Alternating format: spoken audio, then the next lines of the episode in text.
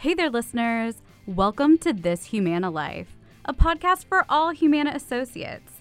We have amazing stories to tell and learning experiences to offer. We also believe the best knowledge is knowledge that is shared.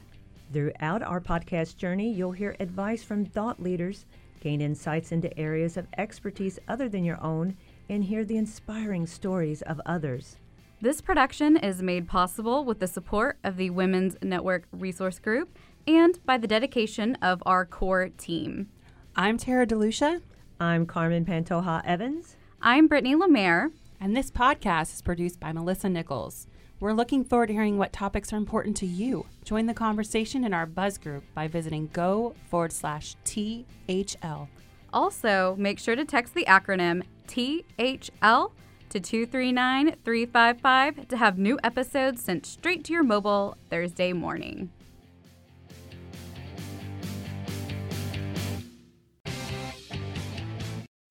So to kind of move us over a little bit to the discussion of um, the Pride NRG, you know, Bryan, what led you to become the co-president of your NRG? Yeah, Brittany, thanks for the question. You know, here uh, here at Humana, uh, I'll admit I, I wasn't the, the, most plugged in. So I, will tell you, I signed up for every NRG uh, right upon joining the company. It was something I learned where I, I worked last at, at McKesson uh, helped lead our, our, NRG. We called them ERGs there, but uh, by being a part, a member of each of the ERGs, I made connections with folks uh, there that, that never would have happened otherwise. Did the same when I came to Humana, came aboard, uh, but but I'll admit didn't take a more active role in, in leading events or, or beyond just just joining uh, some of the meetings and, and, and watching the comms. Uh, so it was really a connection with Eric Aker, who's a, now an outgoing co-president here, where he reached out and said, "Hey, you know, I've I've been co-president here. It'd be neat if you were interested. I'm I'm moving out after my term. If you were you were curious, I uh, would love for you to talk to some of the folks. So talk to Lynn Baker, uh, talk to Tyson and our diversity and inclusion team. Talk to our executive sponsors. Uh, Amy Fry and, and Kathy Driscoll, uh, and, and had great conversations with each. Uh, really learned about their passion for uh, the the NRG, for for how they'd been involved, for the impact we've been able to have uh, on on member experience and associate experience alike, and just the journey of the NRG was really compelling. Uh, so seemed like a, a neat opportunity. It, it, dovetailed with just some of my my skills and energy I could bring forward, uh, and so it seemed like the, the right opportunity at the right time. So it was really only just a couple of months ago came aboard here, and and, uh, and again, Lynn, Lynn's been absolutely tremendous uh, to get to work and partner with here. Uh, so I, am quite confident here that it was a uh, the right right hop, and uh, and I'll tell you, I'm just humbled and happy to be able to serve in this this particular capacity for the NRG at what is a neat time and inflection point to build on some of the tremendous success the NRG has had to date. All right, perfect. And Lynn, can you kind of share what what led you to become a co-president? Certainly, uh, it was a it became a personal development goal for me. Uh, I started organizing and helping with Cincinnati's local planning for the Pride Parade. And at the time, there really wasn't a national NRG for Pride. So there were a lot of communities that were organizing locally. And then, uh, so I provided support for that team in Cincinnati. But then, as the NRG became uh, broader in scope and really bringing all of those teams and all of the cities together, I decided as part of my personal development that I wanted to become more involved and to look for opportunities for a leadership role. Most of my roles at Humana I've been in as an individual contributor. So in order to get some leadership experience, project management experience and and you know, exercise some of those muscles that my day job doesn't really use, I wanted to find a path within the NRG. So I started by uh, leading a committee and then from two years of leading a committee decided i wanted to take the next step and decide what would be best there and it it, the timing worked out perfectly, and the opportunity of a co-president role was becoming available. So I met with our leaders as well as the executive sponsors to learn more about that and really what that would demand of my skills and what skills that would help me to build.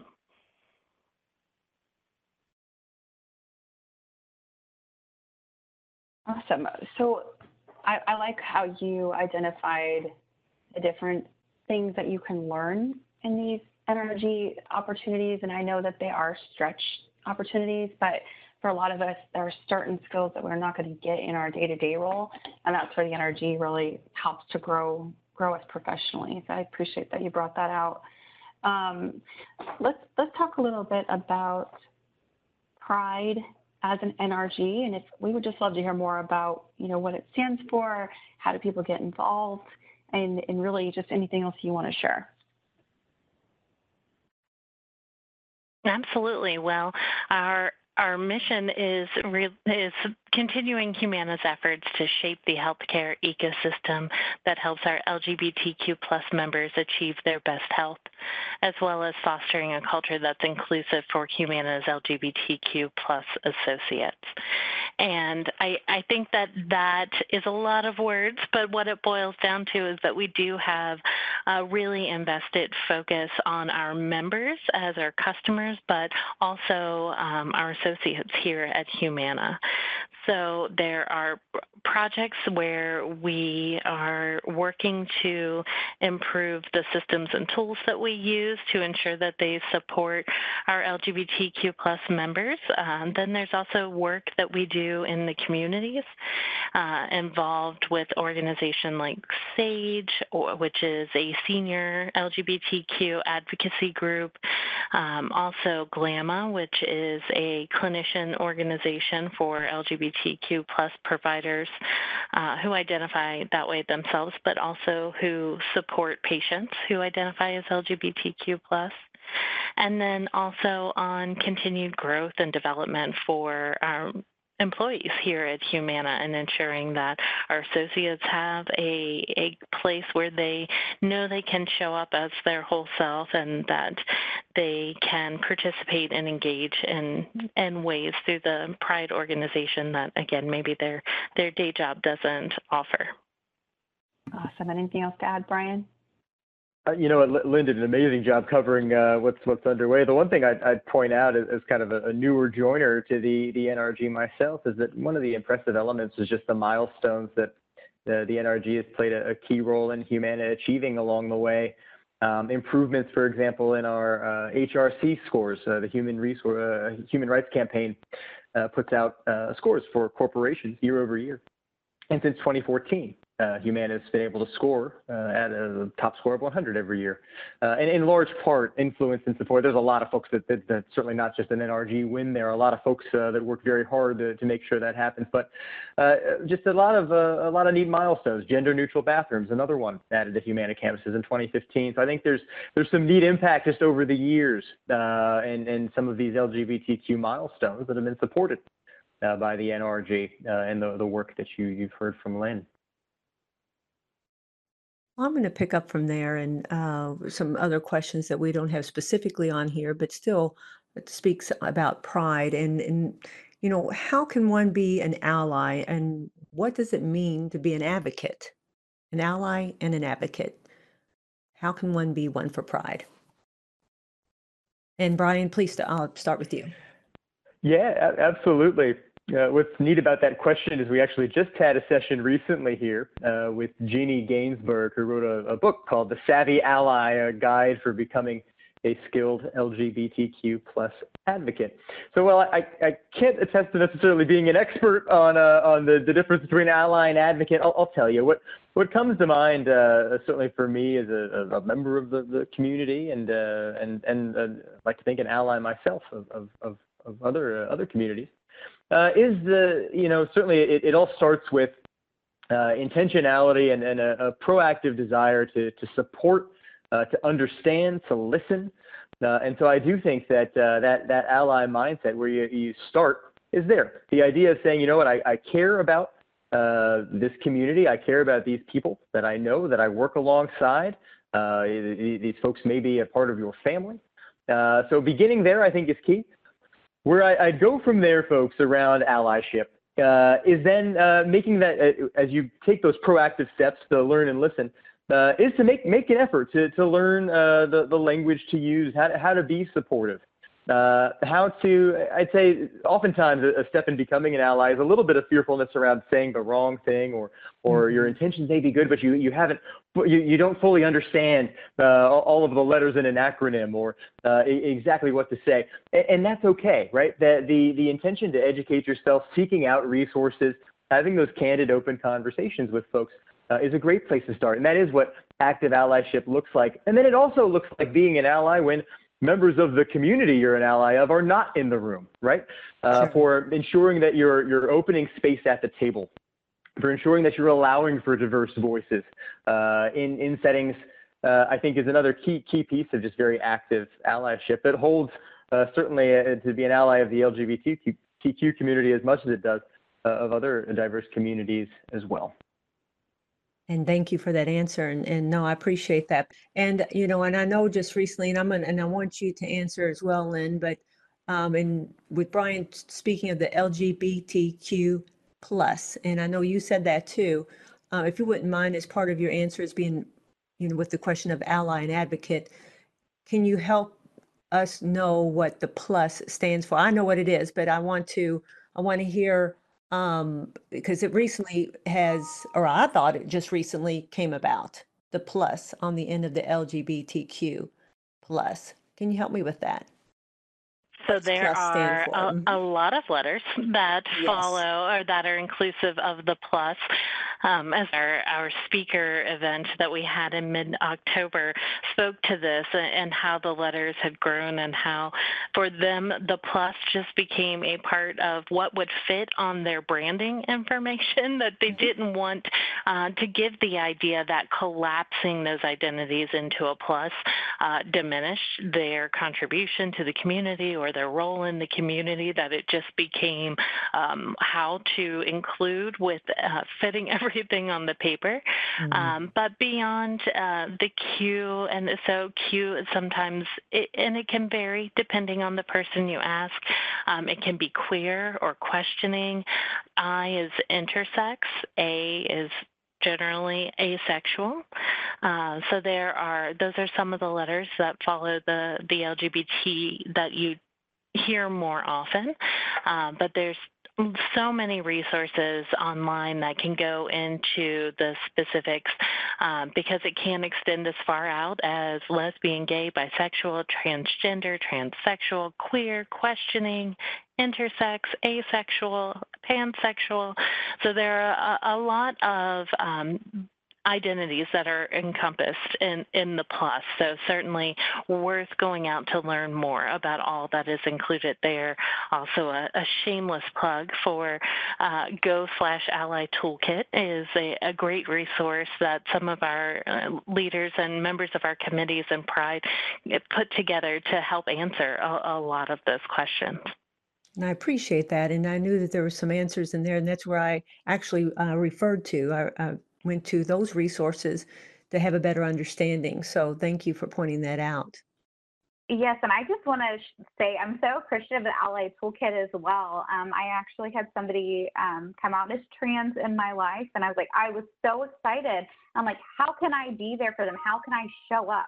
What is it that I can do? So I, I definitely went to Ally Toolkit and read through it and just expressed my genuine happiness and support like, I'm here for you. Let me know how I can show up for you.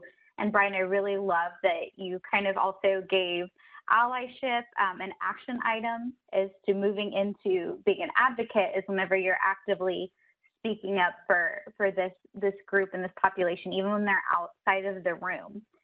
So I, I want to ask both of you what are some ways that we can be more involved as associates and help support our LGBTQ plus friends? Do you have any advice or action items to share with us? And Lynn or Bryan, whoever would like to go. I um, I think that's a, a great question, and the the way that I always think about it is to ha- having that awareness is the best place to start. And thinking the way I position myself, at least when I think about any marginalized community or eh, people who I want to support, I always try to think where do they need me? Do they need me behind them? Do they need me next to them or do they need me possibly in front of them and maybe shielding them from from something that's happening? So the the way i think about where i can get involved and how to be an ally to anyone is ensuring that uh, i'm i'm reading the need from them and then placing myself in in the space where they need me to provide any support Wonderful. I love that that yeah. answer, and it helps kind of like read the situation and knowing to come from curious. Bryan, do you have anything you'd like to add? Yeah, Lynn's answer is great. That idea of, of kind of letting letting it be driven by the need, uh, I think, is is absolutely key. You know, I think there. Uh, other ways to, to be be an ally. Certainly, you know, we I, obviously the obvious one here is to join the Pride NRG. Uh, you know, get, get plugged in. Uh, so of course that's a that's an easy one.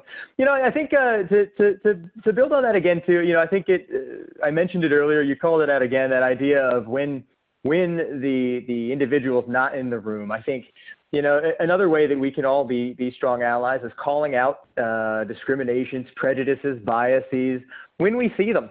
Uh, you know, it can be uncomfortable uh, in settings uh, to, to, to recognize, to call out someone who maybe makes a remark or has a joke at the expense uh, of, of someone who's LGBTQ. But uh, being able to, to stand up for that individual, even if they're not right there next to you, uh, makes a big difference. It makes a difference in our communities. It makes a difference uh, in the lives of those uh, around you. Because each of us, certainly with our coworkers, our families, our friends, we're respected. Uh, our opinions are respected, uh, and uh, and being able to speak up, using your voice to help help shape and to help help folks sometimes challenge to some of their own biases, even when uncomfortable. I think is just another key key element of, of being both an ally and just and a friend. All right, and I'm definitely going to give another plug here again to the Ally Toolkit. It is, it is available at go slash ally toolkit and it is for all of our NRGs are represented and had a had an input into this toolkit. And let me say, I I revisit it and I feel like I'm continually learning something new or a different way that I can think about something. Um, and it's all about kind of just being a little bit uncomfortable because you're not going to know everything. And just warming up to that idea and just realizing you can only ask questions and be there for others. And, and again, just come from curious. Um, so as we're winding down our time together, Lynn or Bryan, is there any question that you know we maybe missed that you'd like to cover or share about? You know, I appreciate that question. I was racking my brains here to think if there was something that we didn't cover off on, and, and I appreciate the breadth of what you asked. I think we've got some some great information out there, and, uh, I feel like I was able to to, to speak to a, a, lot of the, the, the good that uh, this NRG team's putting forward and the opportunities we have here at Humana. So I just I appreciate the questions. Uh, nothing missed from my side. No, I, I, I, would agree. I definitely appreciate all of the, the questions about our careers, how we landed where we have, uh, but also about the energy and, and, allyship and how we can uh, be there to continue to support each other and continue to provide perspective and, and insight for, for spaces where we may not always operate. So the, the continual learning speaks to me. Well, and I want to add this personal uh, personal note to it, and it was interesting. I'm so glad how we have actually uh, you that there are these resources out there to learn and to know a little bit more. And I had uh, my class reunion, not going to say which one, last year before all the COVID happened. We're not going to go down that road. And uh, my brother, my brother is um, a homosexual, and I had a classmate come to me, and um, and I know my brother Tony was discovering himself back uh, these years back. And um, I had a classmate uh, approach me and said, you know, Carmen, I'm sorry if I've, when I put you in um, any uncomfortable situations or your brother Tony because of his lifestyle. And I just want, after all these years, to tell you that I'm sorry if I ever offended you or your brother because I've learned so much and we know so much more. And I'm thankful to have um, learn more and have more of an open mind. So it takes these type of resources and these learnings and and to to know that uh, we you don't know what you don't know. And th- that many years back, it was just it was just a different situation. And um, so thank you all for providing resources to everyone so we can all learn and appreciate and love everybody. Absolutely. Thank you for sharing that. Yeah, thank you.